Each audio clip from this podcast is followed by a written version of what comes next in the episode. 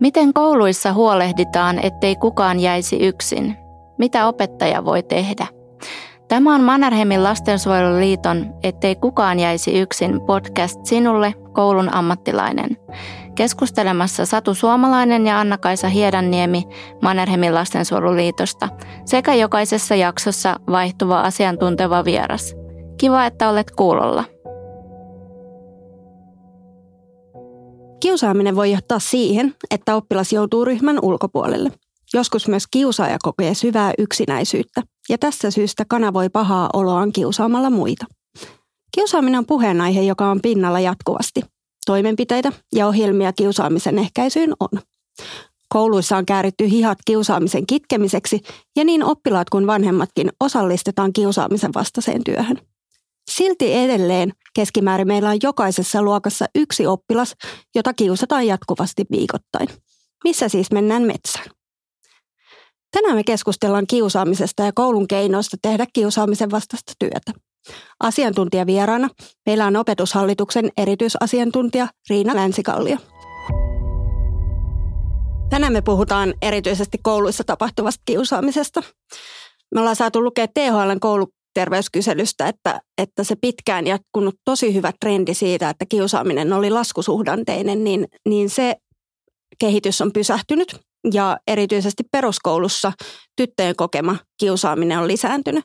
Mitä sä Riina ajattelet, että onko tässä ajassa jotain erityistä, että kiusaaminen nostaa taas päätään? Tämä on hyvä kysymys. Tutkimustulokset ei ehkä ihan näin suoraa johtopäätöstä anna, mutta se mikä erityisesti nousee nyt esille on, on tyttöjen kokema häirintä verkossa ja myös julkisella paikalla ja, ja jonkun verran myös sitten väkivaltatuloksissa näkyy semmoista huolestumista, mutta ei mitään merkittävää. Ja, ja kyllähän lasten ja nuorten elämä on pitkälti verkossa ja sosiaalisessa mediassa ja, ja siellä tapahtuva kiusaaminen ja häirintä on molemmat tyypillisiä – ja, ja todella tämä on niin kuin todettukin, että tässä on tapahtunut aha, iso muutos, että, että tämä verkossa koettu, niin siinä on tapahtunut paljon kasvua viime vuosina. Hmm. Joo, toi näkyy tosi vahvasti myöskin MLL lasten ja nuorten puhelimessa, mihin meille tulee päivittäin yhteydenottoja ja se on ihan viikoittainen yleinen teema, että lapset ja nuoret kertoo, kertoo omista kiusaamiskokemuksistaan. Ja näiden puheluiden perusteella niin kiusaaminen on tosi monimuotoista, on sitä nimittelyä ja fyysistä väkivaltaa, ulos sulkemista, tavaroiden rikkomista ja just sitä nettikiusaamista, mistä säkin mainitsit. Ja osa näistä kertomuksista on kyllä todella pysäyttäviä ja todella vakavan kuuloisia. Ja se jotenkin pistää miettimään, että onko se kiusaaminen ollut aina samanlaista vai onko tässä tapahtunut jonkunlaista raaistumista viime vuosina? Ja pitäisikö ehkä kiusaamisen sijaan niin puhuakin väkivallasta? Minusta pitäisi puhua molemmista. Et kiusaaminenhan ilmenee juuri näillä, näillä teoilla, jota kerroitkin. Ja, ja meidän tieto on lisäksi tullut tämmöistä henkilökohtaisuuksiin menevää arvostelua, että siitä on aika paljon siellä verkossa. Ja sitten ulosjättämistä sekä verkossa että, että sitten ihan niin kuin normitilanteissakin – mutta tosi tärkeää olisi puhua sekä kiusaamisesta että myös väkivallasta ja väkivaltateoista ja auttaa näin tunnistamaan, että, että mistä on kyse. Sekä lapsia ja nuoria auttaa tunnistamaan että myös aikuisia tunnistamaan. Samalla lailla kun, kun kiusaamista on tosi monenlaista, niin silloin myös tosi monenlaisia vaikutuksia yksilöön. Ja tietysti mitä pidemmälle se kiusaaminen jatkuu, niin sitä, sitä niin kuin kauaskantoisempia ne vaikutukset on. Ja voidaankin ajatella, että, että kiusaamisella on sekä, sekä niin kuin yksilön että yhteisön kannalta merkitystä. Ja, ja voidaan myös asetella hintalappua sille kiusaamiselle, että kuinka paljon yksilön kokema kiusaaminen maksaa yhteiskunnalle. Mm, voisitko kertoa vähän tarkemmin siitä, että, että millä eri tavoin kiusaaminen vaikuttaa kiusattuun ja miten se koulussa koettu kiusaaminen vaikuttaa siihen yksilön elämänkulkuun? Siis meillä on monia tarinoita lapsuudessa, nuoruudessa tapahtuneesta kiusaamisesta tai kaltoinkohtelusta, laiminlyönneistä. Ää, tapahtuu sitten koulussa tai lapsen nuoren elämässä, kotona tai vapaa-ajalla – Ja, ja me tiedetään, että ne vaikutukset on inhimillisesti ää, tosi isoja ja, ja terveyteen niin kuin liittyviä. Ja näillä on ilman muuta myös yksilökohtaisesti aika iso hintalappu. Ja, ja tärkeää on, että, että aikuiset joko koulussa tai, tai sitten lasten nuorten elämässä muutoin tunnistaisi lasten ja nuorten kokeman kiusaamisen tai väkivallan, koska ää, myös syrjintä ja häirintä näyttäytyy kiusaamisena tai väkivaltana. Ja, ja tämän vuoksi varmasti näistä ilmiöistä täytyisi kaikilla olla vähän enemmän tietoa ja ymmärrystä niin, että pystytään tunnistamaan ja sitä kautta myös sitten puuttumaan lasten ja nuorten kokemiin tilanteisiin ja pysäyttämään nämä, jotta ei syntyisi tämmöisiä vakavia seurauksia, niin kuin me olemme mediasta ja, ja kirjojenkin kautta saaneet lukea. Joo, tota, just tuolla lasten ja nuorten puhelimessa niissä yhteydenotoissa niin lapset ja nuoret kertoo kiusaamiskokemuksista, jotka on kestänyt tosi pitkään ja he ei ole kenellekään aikuiselle uskaltautunut kertomaan. Että monesti se haaste on siinä, että koulun aikuisen tietoon ei tule ne kiusaamistapaukset. Mitä sä ajattelet, että mikä auttaisi opettajia tunnistamaan niitä tilanteita, että nuoret uskaltaisi kertoa niistä? Joo, kyllähän äh, luo, hyvä luottamussuhde opettajan ja oppilaan välillä on aivan ykkösjuttu. Ja, ja sen niin kuin kehittäminen ja kehittyminen on, on niin kuin tärkeä osa tätä äh, kiusaamisen vastaista työtä. Ähm, ja, ja siihen tulee panostaa ja, ja, ja myös huolehtia sitten tietysti siitä, että koulun ammattilaisilla, niin opettajilla, rehtoreilla kuin muillakin ammattilaisilla on riittävästi tietoa – siitä, että, että miten kiusaaminen lasten ja nuorten kesken ja välillä näyttäytyy tänä päivänä ja, ja myös sitten on yhteisesti sovittu niitä tapoja, että miten sitten näihin tilanteisiin myös linjakkaasti koulussa puututaan. Yhteistyöhuoltajien kanssa on myös iso kysymys. Kyllä. No mitä sä ajattelet, tehdäänkö koulussa tällä hetkellä oikeita asioita kiusaamisen kitkemiseksi ja mitä ehkä pitäisi tehdä enemmän? No tehdään varmasti ja kiusaamisen vastaisia ohjelmiahan on, on jo pitkään niin kuin Suomessa kehitetty ja tutkimustietoakin jonkin verran löytyy ja, ja, ja mutta silti ää, se arjessa tapahtuva tekeminen voi niin kuin vaihdella. Ja, ja tämä on varmaan se kysymys, jonka vuoksi niin, niin on tosi tärkeää, että, että se yhteisesti pohditaan, että, että mitkä on ne toimintatavat, että miten kiusaamista – tai väkivaltaa koulussa ehkäistään ja sitten miten näissä tilanteissa myös puuttumistoimia tehdään varhaisesti. Ja näihin tietysti liittyy myös äh, kurinpitokeinot ja toimet, että miten niitä käytetään kouluissa ja millaisissa tilanteissa. Ja, ja sitten myös se ihan vuorovaikutukseen vaikuttaminen ja, ja yhteisöön, kuhunkin luokkayhteisöön, ryhmäyhteisöön, että miten sitten ohjataan ja tehdään pedagogisia ratkaisuja siellä käytännössä. Joo, varmaankin just se, että meillä on ne kiusaamisen vastaiset suunnitelmat jokaisessa koulussa, niin se, että miten sitten siellä käytännössä jalkautetaan sitä ja miten oppilaat on tietoisia niistä prosesseista, miten vanhemmat on tietoisia, miten henkilökunta. Että siinä on varmaan sitten se ydin, että kaikki tietää, miten, minkälaiset prosessit meidän koulussa on, niin auttaa, auttaa siinä kiusaamisen kitkemisessä. Kyllä, ja tästähän me tiedetäänkin, että huoltajat eivät aina tiedä, että mitkä ne toimintatavat koulussa on.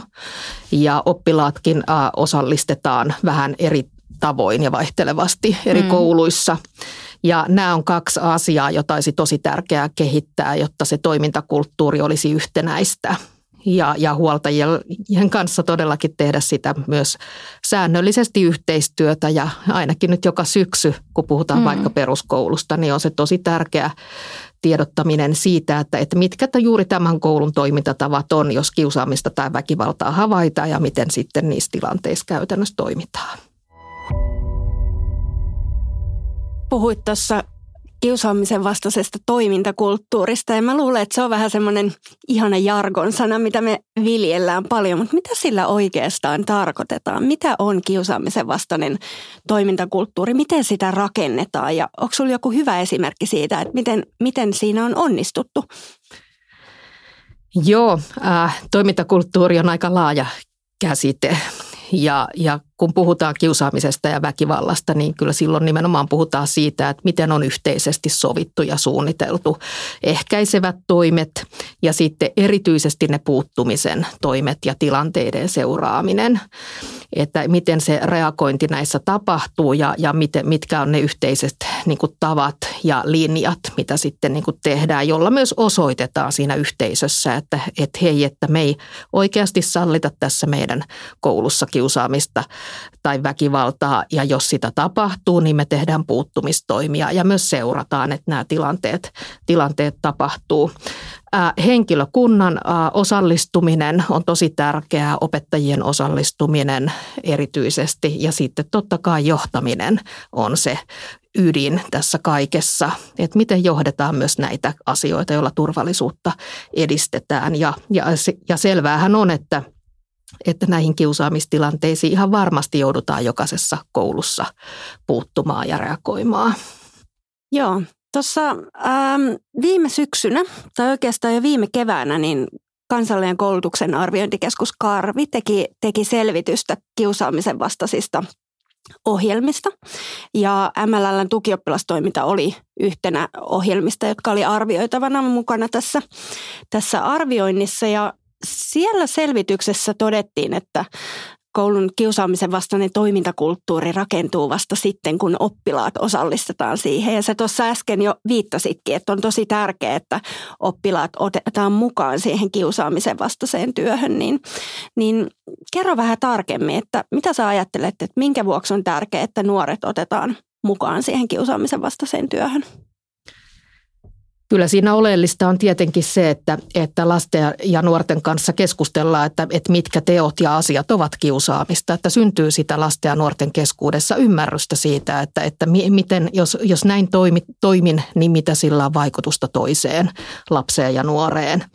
Ja myös sitten mehän tiedetään näistä kiusaamisilmiöistä, että, että usein siellä on seuraajia näissä tilanteissa – ja, ja tämänkin kysymyksen, että, että miten seuraajana toimit, jos, jos joku kiusaamis- tai väkivaltatilanne lähtee käyntiin, niin, niin miten sitten oppilaana, lapsena siinä tilanteessa koulussa toimitaan. Ja, ja tämä on aivan oleellista, että, että lasten ja nuorten kanssa näistä asioista puhutaan.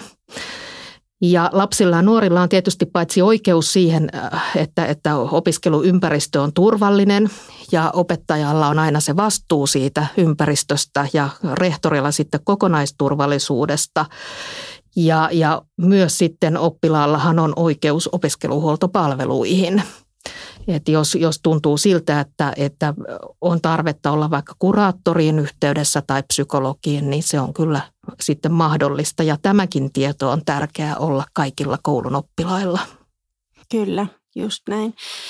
Tota, MLLn tukioppilastoiminta on hyvä esimerkki mun mielestä siitä, että kuinka, kuinka nuoret otetaan mukaan siihen kiusaamisen vastaiseen työhön. Ja siinä Karvin arvioinnissa tuli, tuli esille se, että, että tukioppilastoiminta on sellaista toimintaa, joka täydentää tosi hyvin koulun muuta kiusaamisen vastaista työtä. Ja, ja tukioppilaita voidaan osallistaa siihen työhön tosi moninaisesti. Ja jos me ajatellaan, mitä kaikkea tukarit siellä voi tehdä, niin ennen kaikkea tukioppilaat tekee sitä sellaista ennaltaehkäisevää työtä ja he toimii esimerkkinä ja vertaistukena, ryhmäyttää muita, luo sellaista turvallista ilmapiiriä. Mutta sen lisäksi niin, niin heillä voi olla myös aika merkittävä rooli siinä, että he on vaikka silminä ja korvina, tuo niitä tapauksia mahdollisimman aikaisessa vaiheessa oppi, ähm, opettajien tietoisuuteen. Ja myöskin joillain tukioppilailla on rohkeutta mennä itse siihen tilanteeseen väliin ja sanoa, että hei lopeta toinen typerää, mitä sä teet. Tai myöskin niin kuin osoittaa tukea, tukea kiusatulle. Me aika paljon ollaan Sadon kanssa puhuttu koulun normeista ja siihen, että miten, miten kiusaaminen liittyy koulun normeihin. Ja varmasti ihan jokaisessa suomalaisessa koulussa niin virallisessa säännössä sanotaan, että kiusaaminen ei ole ok ja sitä ei hyväksytä. Mutta siitä huolimatta me tiedetään, että kiusaamista tapahtuu. Ja, ja kouluissa voi saada arvostusta kiusaamalla tai, tai sitten ajatellaan, että jos mä menen kertomaan, että, että mä näin kiusaamistapauksen, niin se onkin kantelua tai vasikointia. Niin mitä sä ajattelet, että miten tämän tyyppiseen niin kuin koulun normistoon saataisiin muutosta aikaiseksi? Kyllä mä ajattelen niin, että, että näistä ilmiöistä tiedon jakaminen on se keskeinen. Että sen ymmärryksen lisääminen, että mistä tässä kiusaamisasiassa on ylipäätään niin kuin isossa kuvassa kyse ja miten se tapahtuu ja ilmenee ja, ja väkivallassakin ja miten tärkeää on, on näihin niin kuin varhaisesti puuttua. Ja me tammikuussa opetushallituksessa julkistettiin Ei kaikelle väkivallalle kokonaisuus, jota tehtiin hyvin laajassa yhteistyössä ja jossa todella on, on kiusaamiseen, väkivaltaan, häirintään ja syrjintään, niiden ehkäisemiseen, puuttumiseen ja seurantaan laajalti materiaalia, työkaluja, ohjeita, videoita, podcasteja ja, ja, ja ihan esitteitä ja ohjelistojakin, että miten näissä tilanteissa tulee toimia. Ja, ja ajattelen myös näin, että kouluhan on aina yhteisö, sekä aikuisten yhteisö että lasten ja nuorten yhteisö.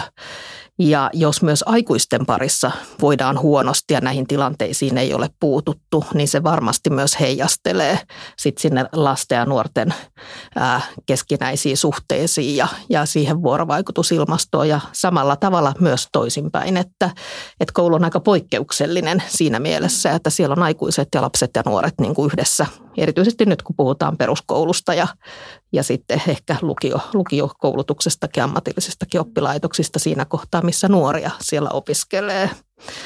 Ja, ja tosi tärkeää on, että, että, että todellakin niin kuin tiedettäisiin näistä ilmiöistä enemmän ja, ja, ja ymmärrettäisiin myös, että, että, että miten tärkeää on, on, on näihin varhaisesti puuttua. Hmm.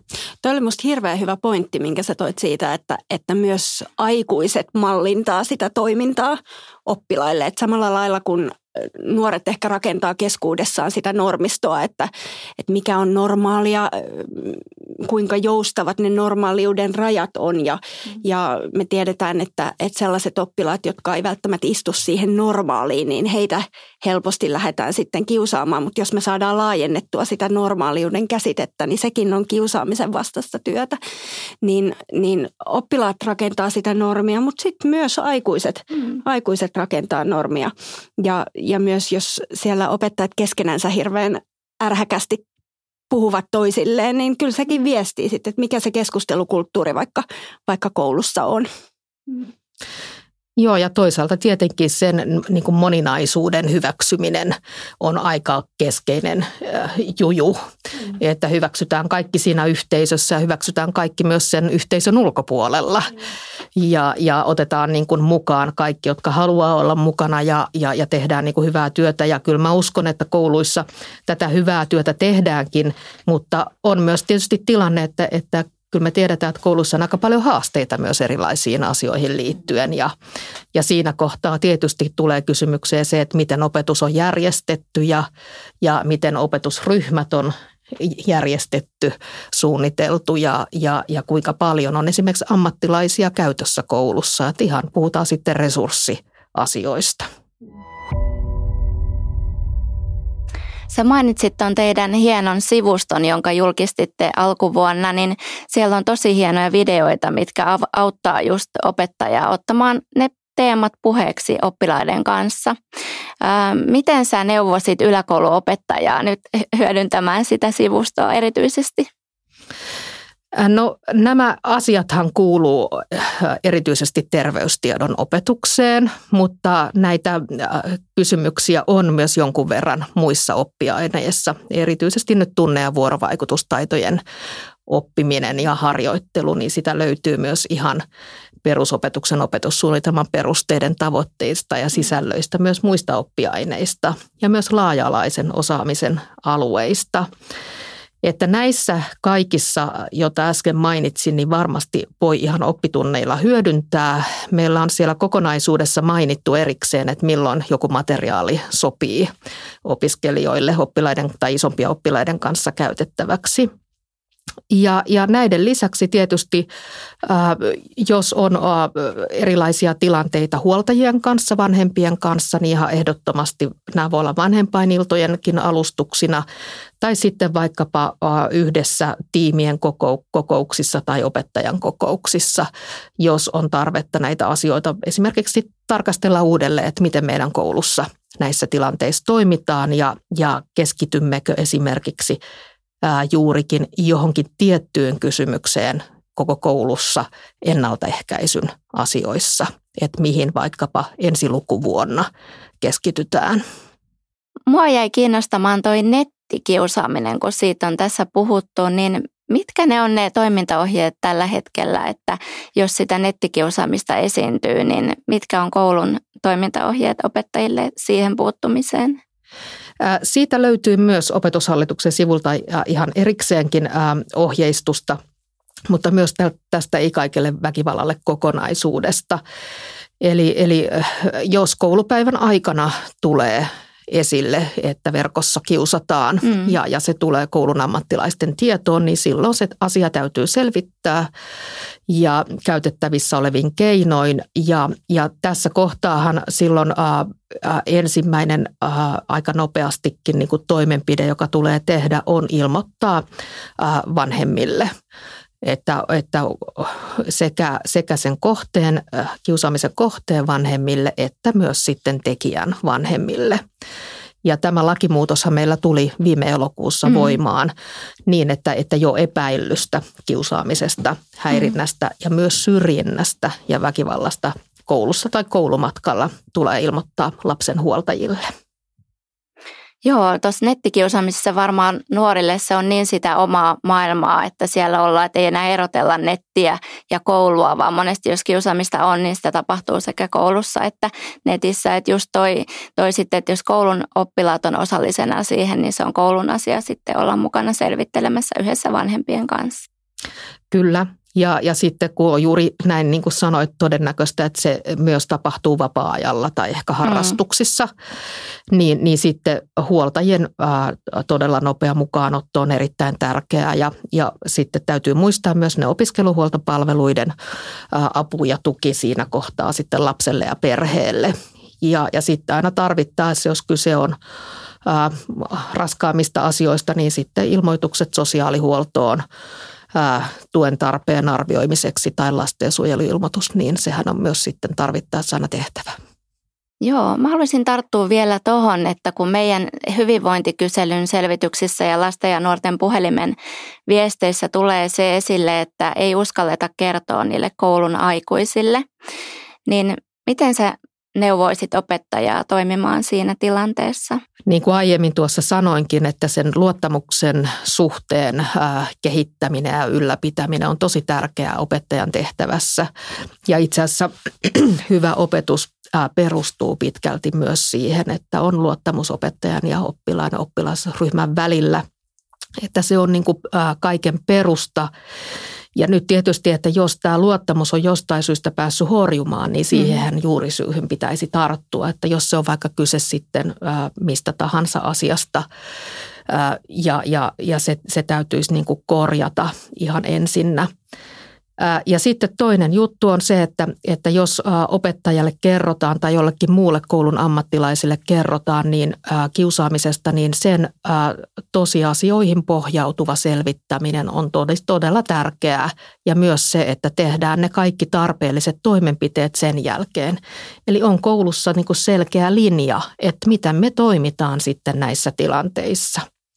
Siellä on työvälineinä nämä kurinpitokeinot – ja toimet, mutta sitten myös se, että vahvistetaanko esimerkiksi yhteisön tunne- ja vuorovaikutustaitoja, tehdäänkö joku äh, vaikka kuraattorin toimesta joku, joku selkeä äh, kokonaisuus tai vahvistetaanko vaikkapa juuri tukioppilastoimintaa tai jotain muuta.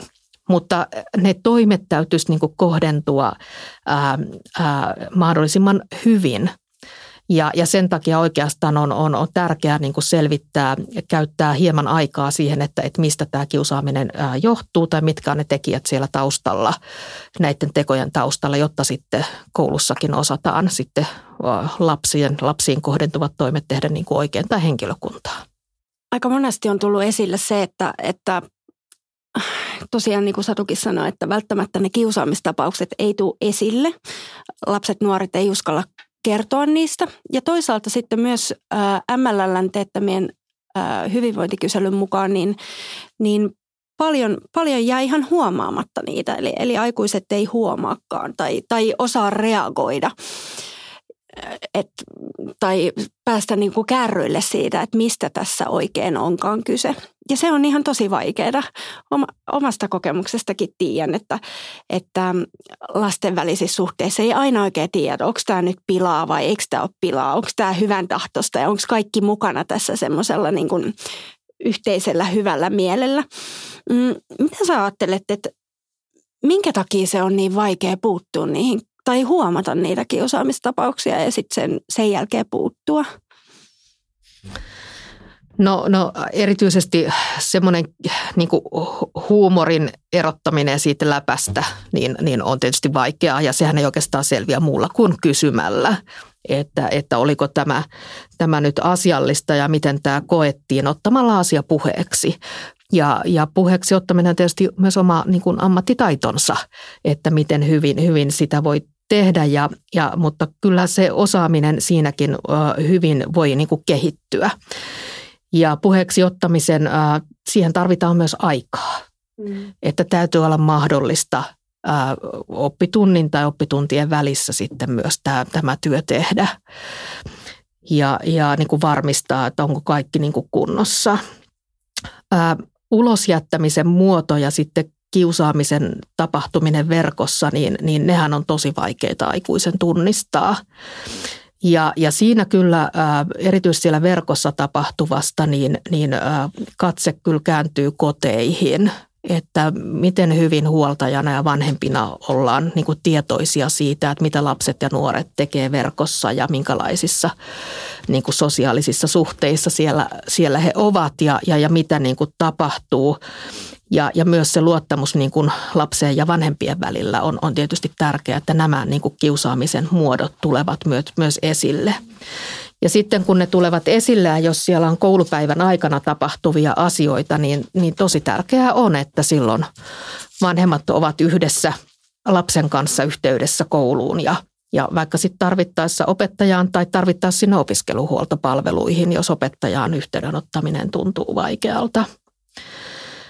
Ja, ja äh, kyllähän varmaan niin kuin kiusaamisen, miksi siitä erityisesti niin kuin nuoret tai varhaisnuoret eivät halua kertoa, niin, niin siihen varmasti liittyy se häpeän tunne, että nyt olen joutunut kiusatuksi ja se tavallaan sen oman sosiaalisen aseman niin kuin tavoittelu on jotenkin niin kuin epäonnistunut.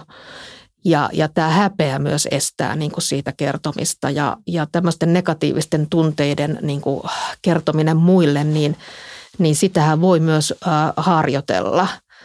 Ja, ja kyllä nykyiseen opetussuunnitelman perusteisiin perusopetuksessa kuuluu tunne- ja vuorovaikutustaitoja, harjoittelu ja itsentuntemuksen niin kuin taidot ja tiedot ja niiden harjoittelu jo ensimmäiseltä vuosiluokalta alkaen ja ne on siellä terveystiedon niin kuin sisällöissä.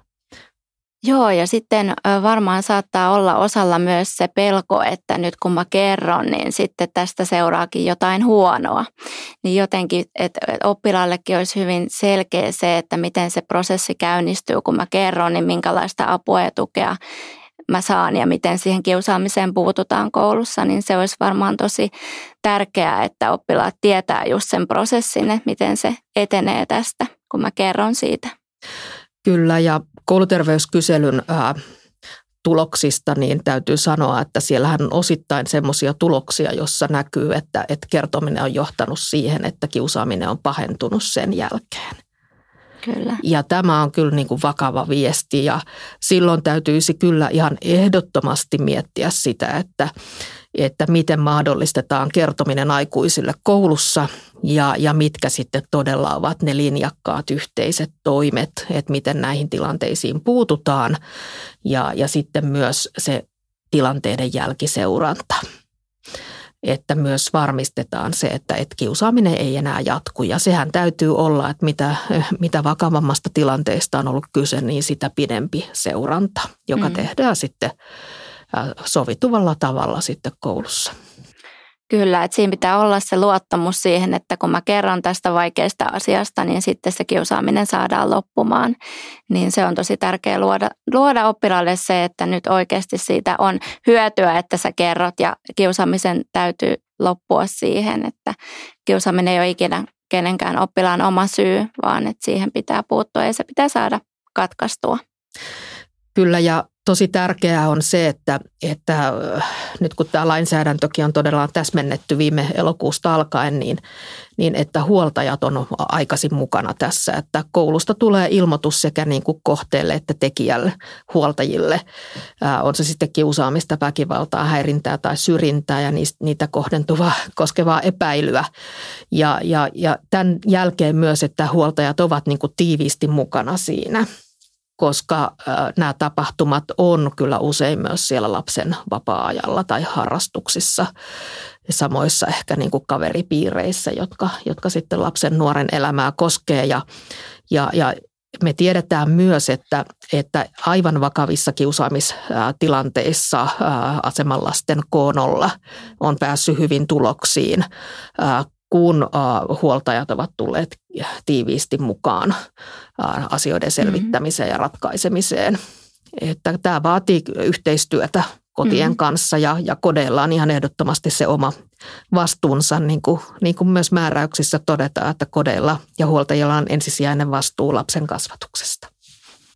Onko sinulla kertoa jotain hyvää esimerkkiä jostain koulusta, missä oltaisiin onnistuttu siitä, että vanhemmat olisi otettu mukaan koulun kiusaamisen vastaiseen työhön. Koska meidän kokemus on se, MLL on järjestää esimerkiksi kiusattujen lasten vanhemmille verkkovertaistukiryhmiä. Ja sieltä tulee tosi vahva viesti siitä, että vanhemmat on ihan valtavan turhautuneita siitä, että heistä tuntuu, että kouluissa ei tapahdu mitään. Asiaa ei lähdetä selvittämään ja, ja kiusaamista ei saada loppumaan. Ja he kokee, että he on jotenkin, he eivät tule kuulluksi ja he on ulkopuolisia siinä tilanteessa. Niin, niin tässä on selkeästikin jotain mennyt pieleen tämmöisissä tapauksissa, mutta mikä olisi sellaisia toimivia malleja, jolloin vanhemmat on mukana siinä kouluyhteisössä ja näissä tilanteiden ratkaisussa. Tämä on huolestuttavaa ensinnäkin kuulla. Toivottavasti näitä on, on vähän näitä tapauksia tai olisi ainakin jatkossa vähemmän nyt kun myös tämä isompi kokonaisuus tässä julkistettiin. Ähm, huoltajien kanssa, niin, niin ihan ehdottomasti näkisin sen, että, että pitäisi olla ne yhteiset toimintatavat ylipäätään niin kuin kaikille kerrottu, kun, kun laps, lasten koulu alkaa. Ja myös huoltajat olla mukana siinä niiden toimintatapojenkin ää, tekemisessä siltä osin, kun, kun sitä osallisuutta niin kuin vaaditaankin.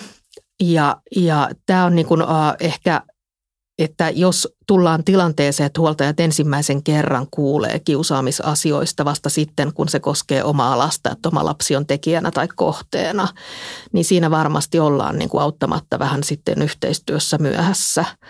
Vaan että täytyisi olla juurikin, että näistä toimintatavoista on niin kuin kaikilla jo paljon aiemmin. Silloin aina kun lapsen koulupolku alkaa, niin jo tieto, että, että miten, miten tässä meidän yhteisössä toimitaan näissä tilanteissa – ja sitten jos tietenkin, että jos lapsella huoltajan näkökulmasta on niin kuin huolta hyvinvoinnista tai muuta, niin kyllä se opiskeluhuoltopalvelut on niin kuin sitten se tosi tärkeää, niin kuin, että mistä sitten apua ja tukea lapselle ja, ja kotiin saa. Että, että jokainen tilannehan on vähän erilainen aina, koska myös lapset, nuoret ovat yksilöitä ja erilaisia ja, ja ihan, ihan täysin niin kuin samanlaista niin että, että mitä tekoja, tekoja siinä voi tehdä, niin, niin ei ole – ää, vuorovaikutus ja myös luottamuksen rakentaminen niin kuin opettajan ja kotien välillä on tosi tärkeää. Hmm. No me tiedetään, että, että kiusaaminen on usein ylisukupolvista. Vanhemmilla saattaa olla omakohtaisia kokemuksia myöskin kiusaamisesta ja, ja kiusaaminen on sellainen asia, joka koskettaa – koskettaa ja, ja saattaa tuoda hirveän vahvojakin tunteita.